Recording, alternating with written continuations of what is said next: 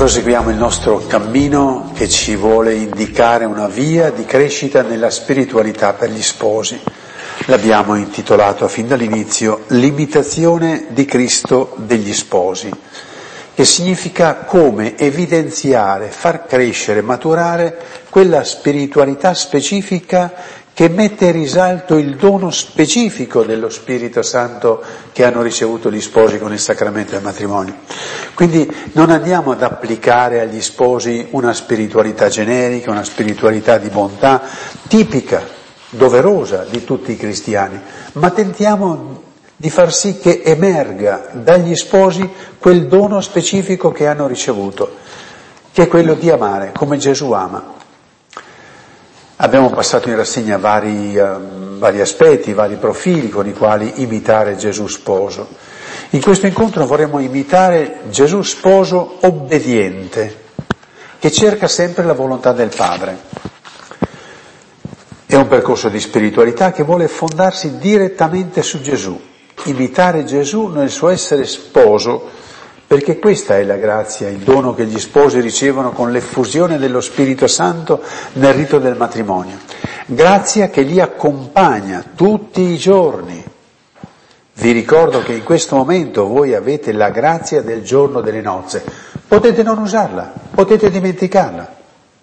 Ma oggi, domani mattina, avete la grazia del giorno delle nozze, grazia che vi accompagna in tutto il cammino della vostra vita, perché potete compiere la missione alla quale siete stati chiamati, perché possia, si possa sviluppare quella dimensione umana animata dallo Spirito che dica il volto e la bellezza di Gesù.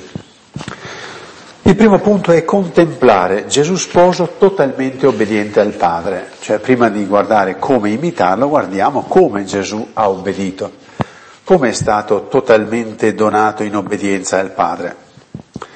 Innanzitutto, è lo stesso essere sposo di Gesù che è obbedienza al Padre. Noi sappiamo che il titolo di sposo a Gesù è dovuto al fatto che della sua unione piena come figlio di Dio alla natura umana, già i profeti avevano annunciato la realizzazione. Osea, al capitolo 2, 20, ti farò mia sposa per sempre, ti farò mia sposa nella giustizia e nel diritto, nella benevolenza e nell'amore. Ti farò mia sposa nella fedeltà e tu conoscerai il Signore. Cioè che da, da tanti secoli prima questo profeta avesse detto di Dio, del Dio di Abramo, avesse detto ti sposerò per sempre, avesse detto così al suo popolo.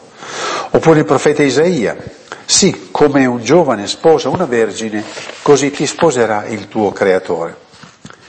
Sappiamo che queste nozze tra Dio e l'umanità si realizzano e il figlio di Dio, nell'unione piena di amore con il Padre, dice il suo sì. Ce lo ricorda la lettera agli ebrei. Padre, mi hai dato un corpo, ecco io vengo a compiere la tua volontà. Nello stesso tempo anche l'umanità è coinvolta in questa storia di nozze.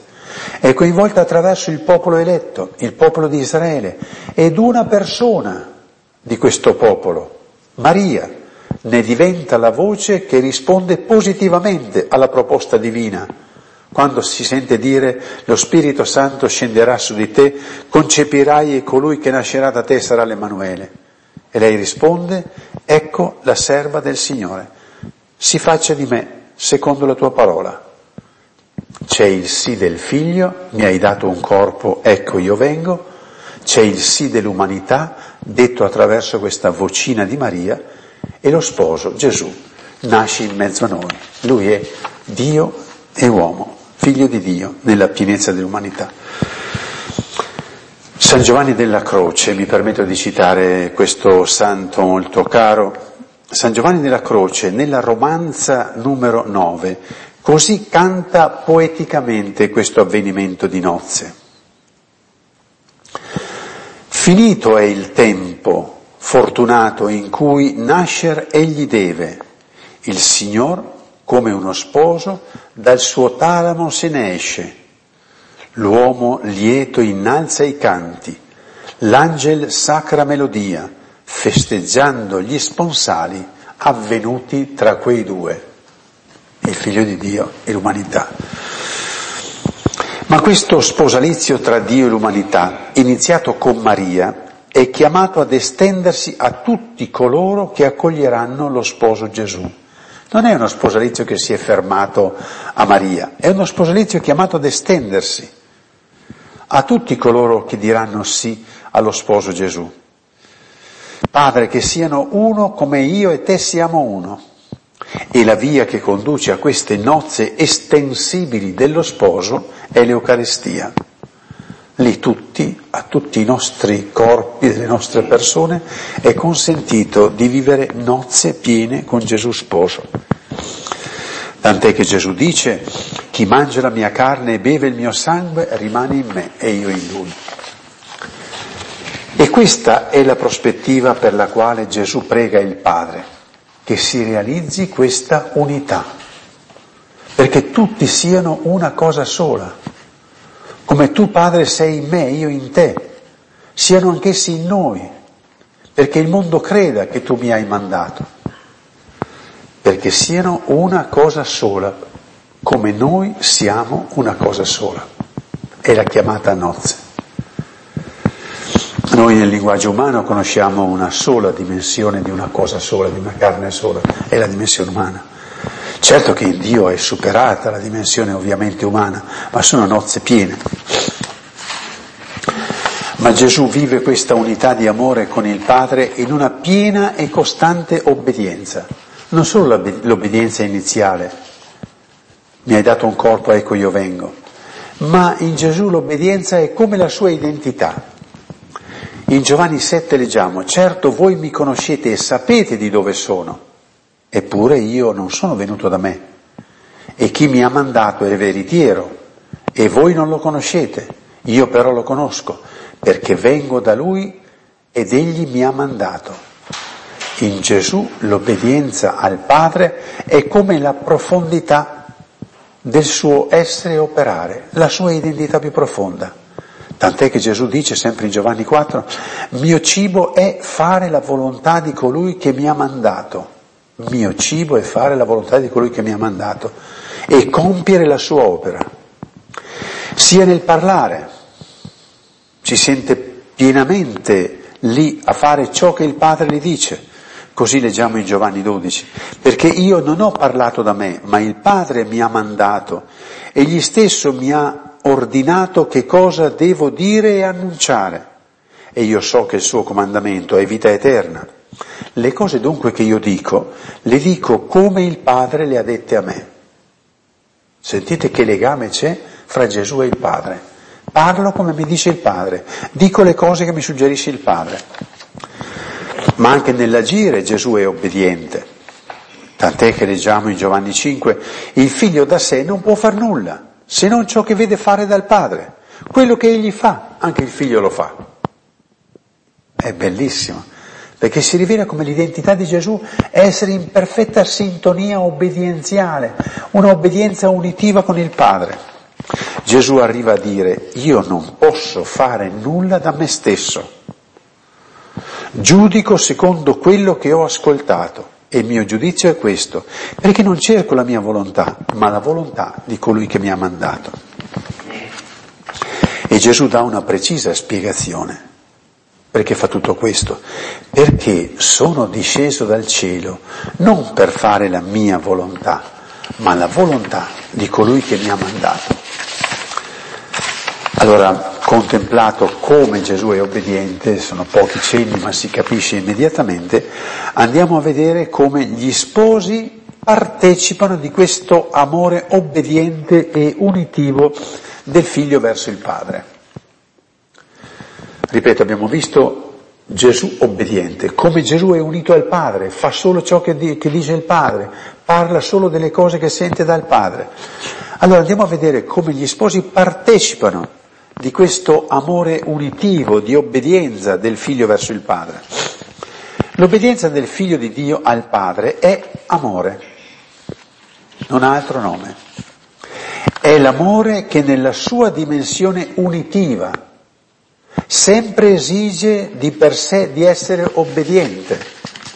Noi vediamo l'obbedienza come una dipendenza, come qualcosa, come una sottomissione, come qualcuno che è più in alto e può comandare e chi è più in basso deve obbedire. In Gesù non è così. L'amore è così unitivo, così forte, che l'obbedienza è il respiro di Gesù, è l'essere di Gesù. Ma non perché è meno del Padre, perché il figlio è Dio come il Padre. Ma è questo amore unitivo che provoca questa obbedienza. Ora, gli sposi partecipano di questa qualità di amore. Attenzione. Anzi, per dirlo con le parole della Bibbia, uomo e donna sono immagine e somiglianza di questo amore trinitario, obbediente e unitivo che Gesù ci ha manifestato. Cioè gli sposi esprimono l'immagine e somiglianza, quindi dicono qualche cosa del tipo di rapporto che c'è tra Gesù e il Padre, tra il Padre e Gesù.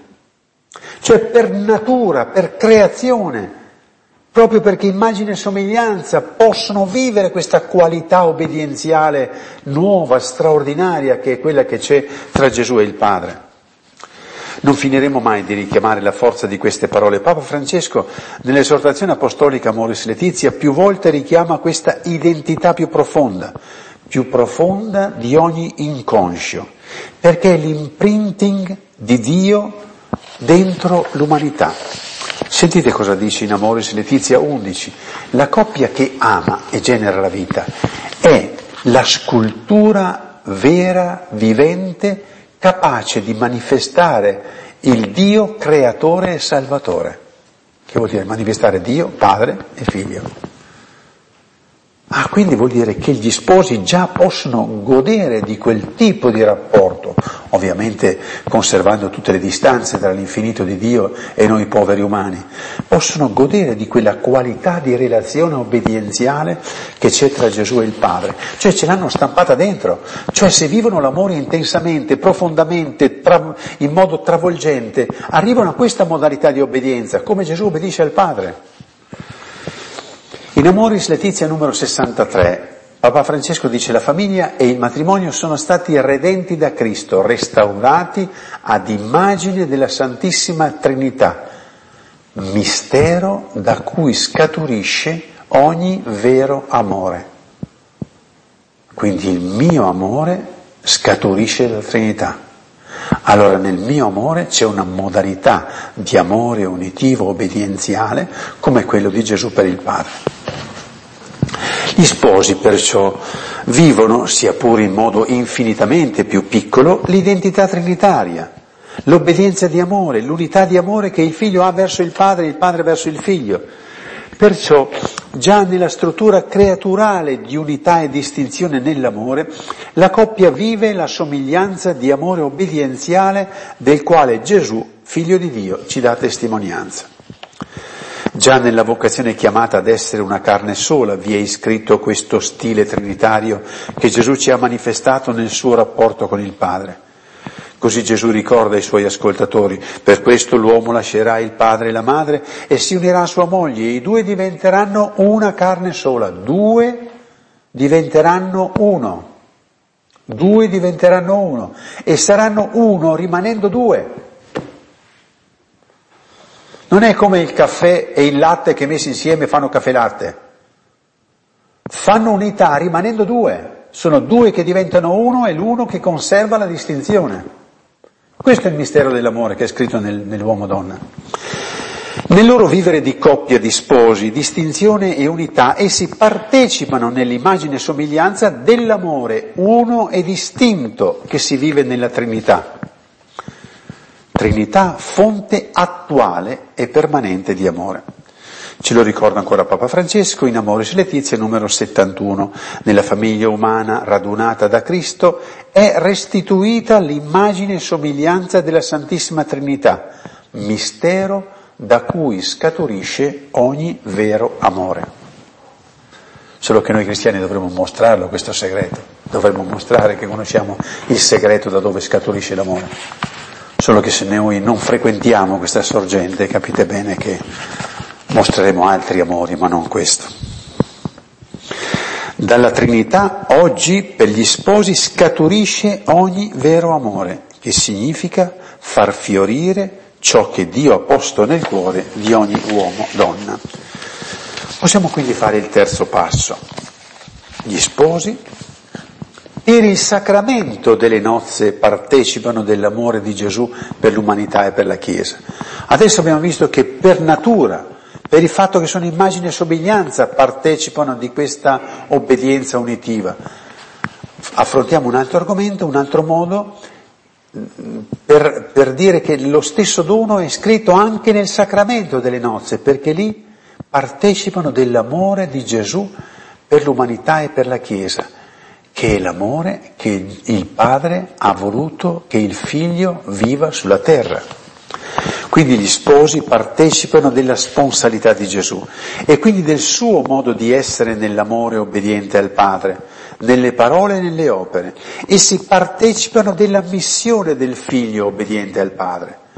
Cioè il padre, il figlio obbediente al Padre, il figlio che obbedisce, Gesù che obbedisce, è per la missione, per salvare.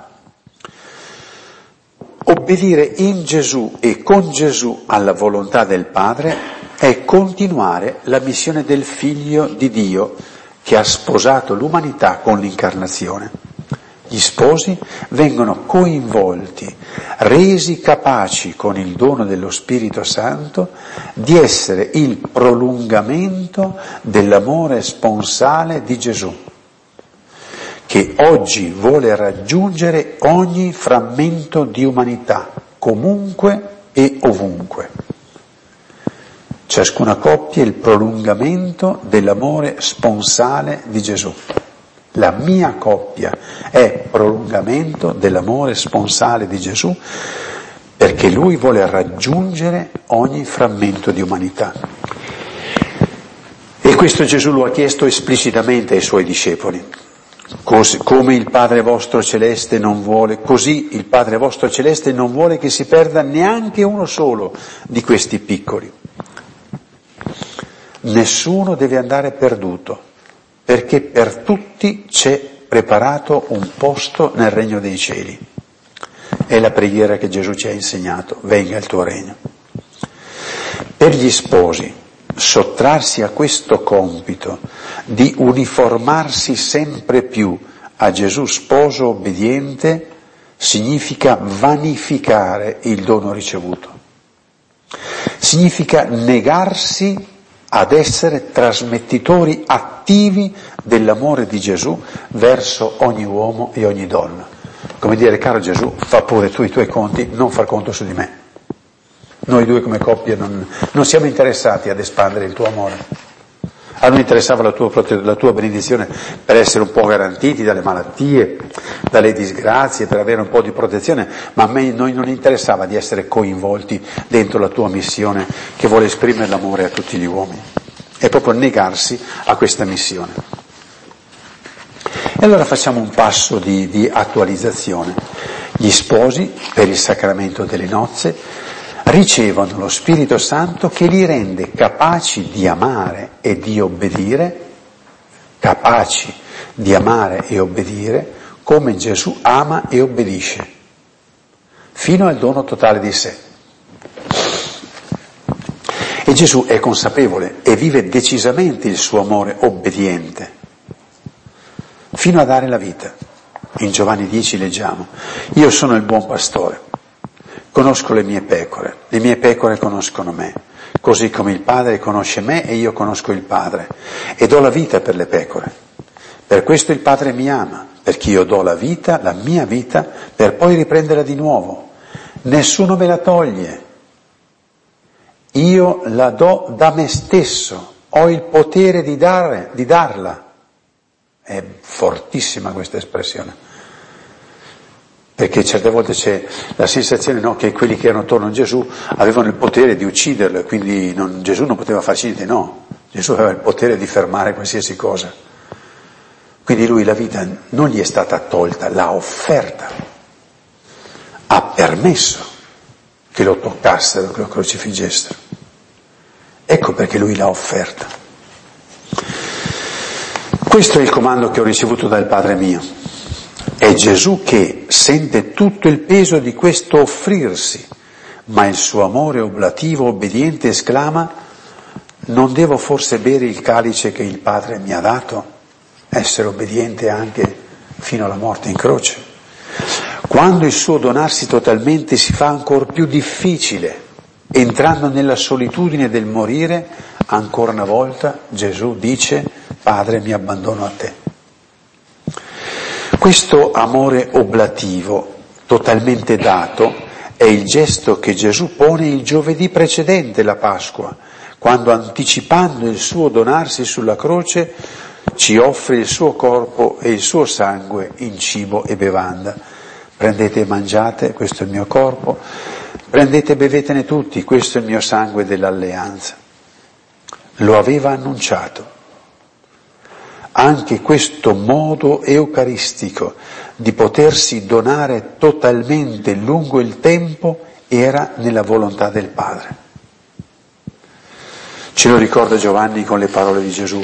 In verità, in verità vi dico, non è Mosè che vi ha dato il pane del cielo, ma è il Padre mio che vi dà il pane del cielo che dà la vita al mondo.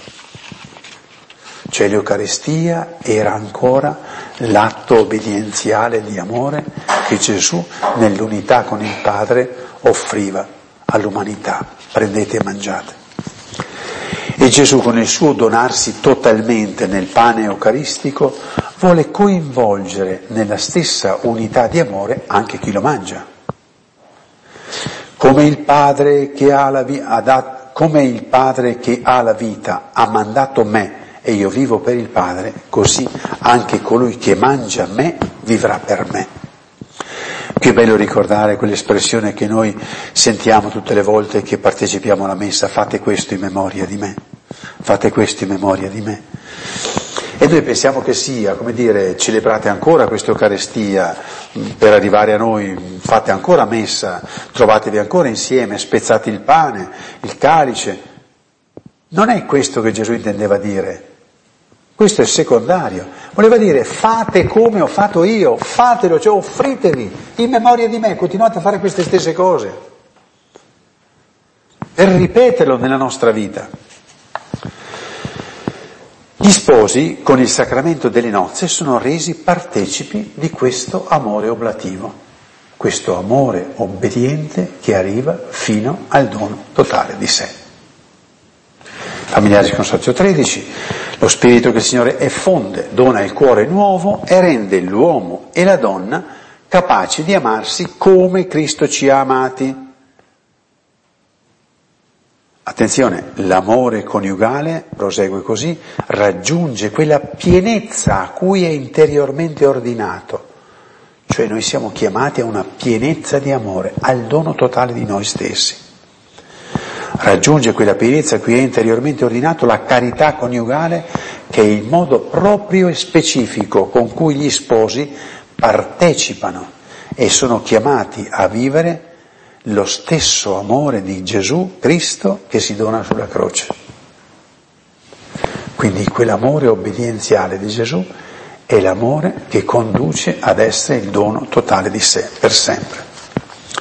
Gli sposi sono coinvolti nell'esprimere Gesù che obbedisce, che è unito al Padre per l'umanità. I familiari di Consorzio 13 leggiamo, gli sposi sono pertanto il richiamo permanente per tutta la Chiesa di ciò che è accaduto sulla croce.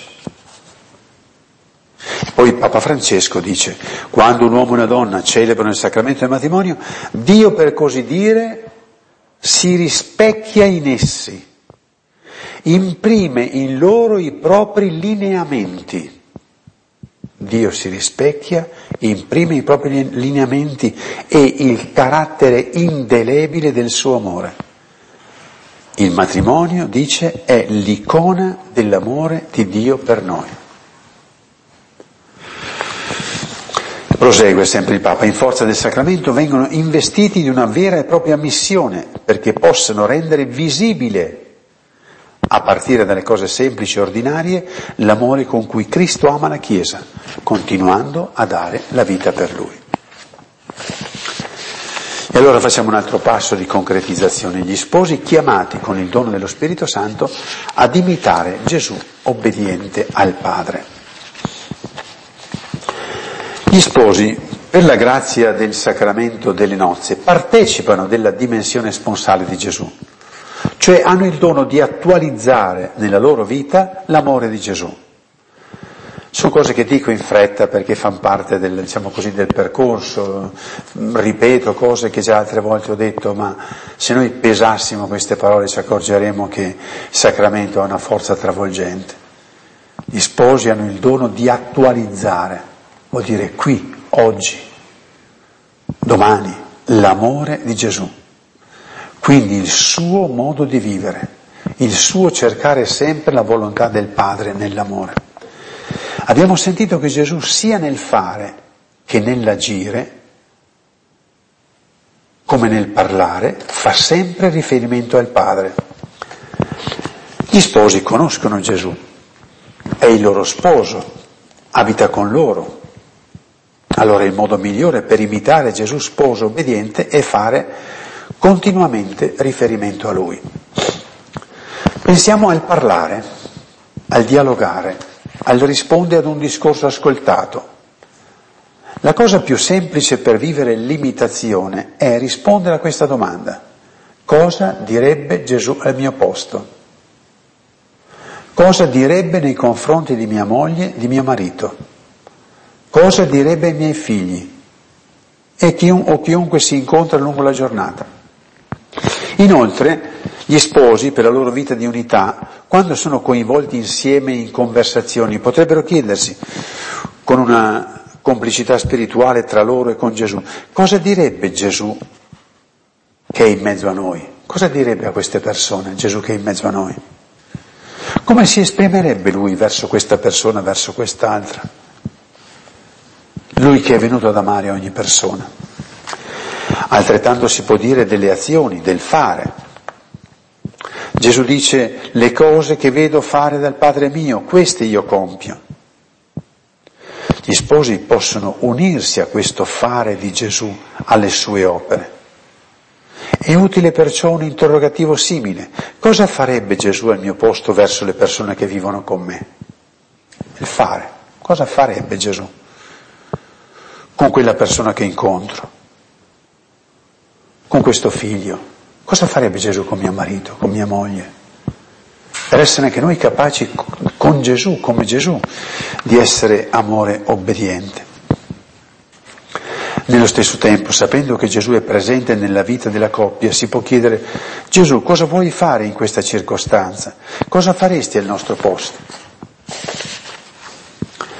Imitare Gesù nella sua unità obbediente di amore al Padre significa partecipare della sua missione, che è condurre tutti al Padre, farli entrare nell'unità di amore che lui stesso, Gesù, vive con il Padre. Padre, che siano uno come io e te siamo uno. È obbedienza all'amore unitivo, cioè che vuole costruire unità. Gli sposi chiamati ad essere una carne sola, e con il dono di attualizzare l'unità sponsale del Figlio di Dio con l'umanità, di Gesù con la Chiesa. Gli sposi sono i primi costruttori di questa divina unità. Cioè se io voglio essere obbediente con Gesù e in Gesù, sono chiamato ad essere costruttore permanente di unità. Per dirla con una parola banale, dovrei essere stabilmente un attaccatutto. Cioè che tiene unito, che incolla, che porta l'unità, che, che eh, accelera sull'unità. Come Gesù vive e dona l'unità con il Padre, così gli sposi non perdono un'occasione per ricostruire, ravvivare, far crescere l'unità. L'unità per gli sposi è simultaneamente obbedienza tra di loro, l'obbedienza di amore tra gli sposi, obbedienza unitiva, marito e moglie, moglie e marito, ma nello stesso tempo, mentre è obbedienza al coniuge, è obbedienza a Dio. C'è vivo la mia religiosità obbedienziale con Gesù e in Gesù, nella misura in cui obbedisco al marito, obbedisco alla moglie, ma notate che obbedire è amare, ma facendo questo io già obbedisco anche a Dio.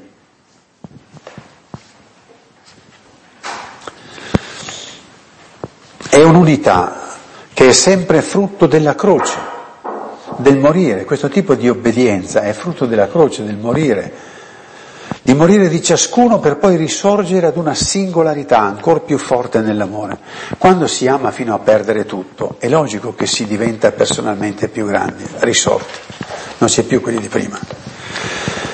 Ma questa unità, se è vera obbedienza nell'amore, non è solo garanzia per la coppia, è un dono di per sé estensibile, comunicabile a chi vive accanto agli sposi, per esempio i figli, a quanti sono nella loro relazio- rete relazionale. Cioè se c'è una vera unità, non è un'unità che rimane chiusa in casa, è un'unità che si estende là dove vai a lavorare, con i tuoi vicini, con i figli. C'è la tensione permanente dentro a questa unità. È una unità che diventa costruttrice di comunione, di chiesa. È un'unità obbediente che si vive con i propri pastori, i vescovi, i sacerdoti.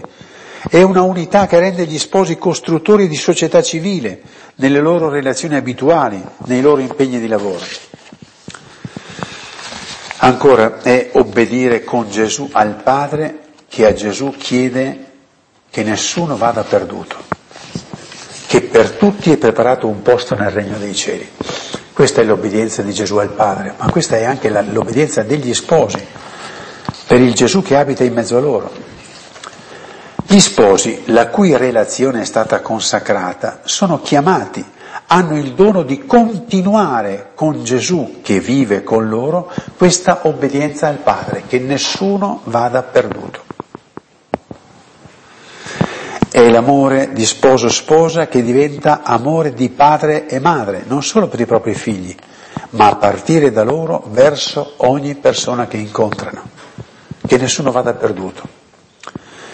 Gli sposi possono imitare questo amore di Gesù questo volto di amore del Padre che va in cerca di ogni persona. È attento a chiunque gli passa accanto. Sentite questa espressione di Papa Francesco in Amoris Letizia numero 161. La famiglia è un segno cristologico perché manifesta la vicinanza di Dio che condivide la vita dell'essere umano. È cristologico perché manifesta la vicinanza la vicinanza di amore.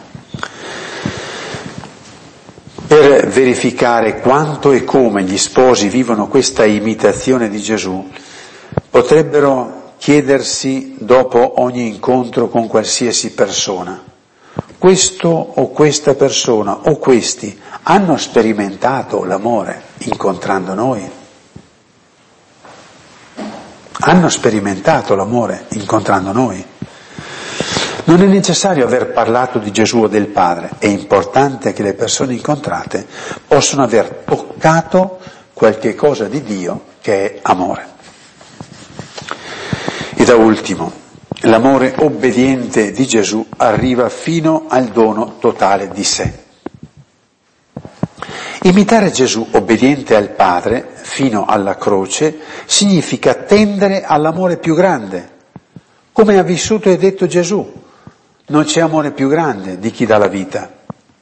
Obbedire all'amore fino al dono totale di sé.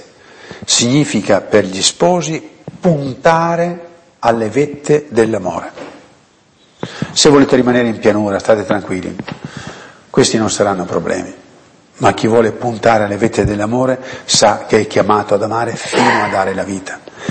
Va però sottolineato un particolare, e cioè che nella interpretazione abituale del dare la vita per amore si, intende, si tende spesso a pensare a circostanze particolari, nelle quali si sarebbe disponibili a spendersi fino in fondo, nel caso di una malattia del coniuge, nel caso di problemi particolari che possono accadere a uno dei due sposi o ai figli Meno facilmente si pensa che imitare Gesù nell'amore obbediente abbia invece come prima interpretazione vivere l'amore nell'ordinario. Detto in altro modo, si sarebbe più disposti a morire d'un colpo per aiutare una persona piuttosto che campare 80 anni tutti i giorni amando. Qui si gioca la straordinarietà dell'imitazione di Gesù, che fa sempre la volontà del Padre. Vuol dire essere sempre amore. Anche solo un bicchiere d'acqua, dice Gesù. Ciò che qualifica il dare lavoro, il dare la vita, è significato dal mettere amore, sempre più amore, tutto l'amore.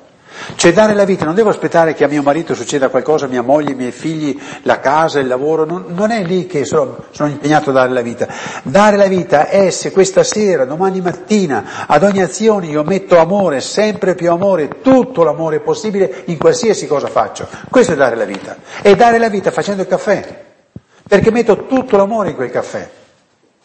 E dare la vita preparando la camera, e dare la vita mm, andando a passeggio insieme, dare la vita lavorando, ma mettendo tutto l'amore, non farlo per farlo.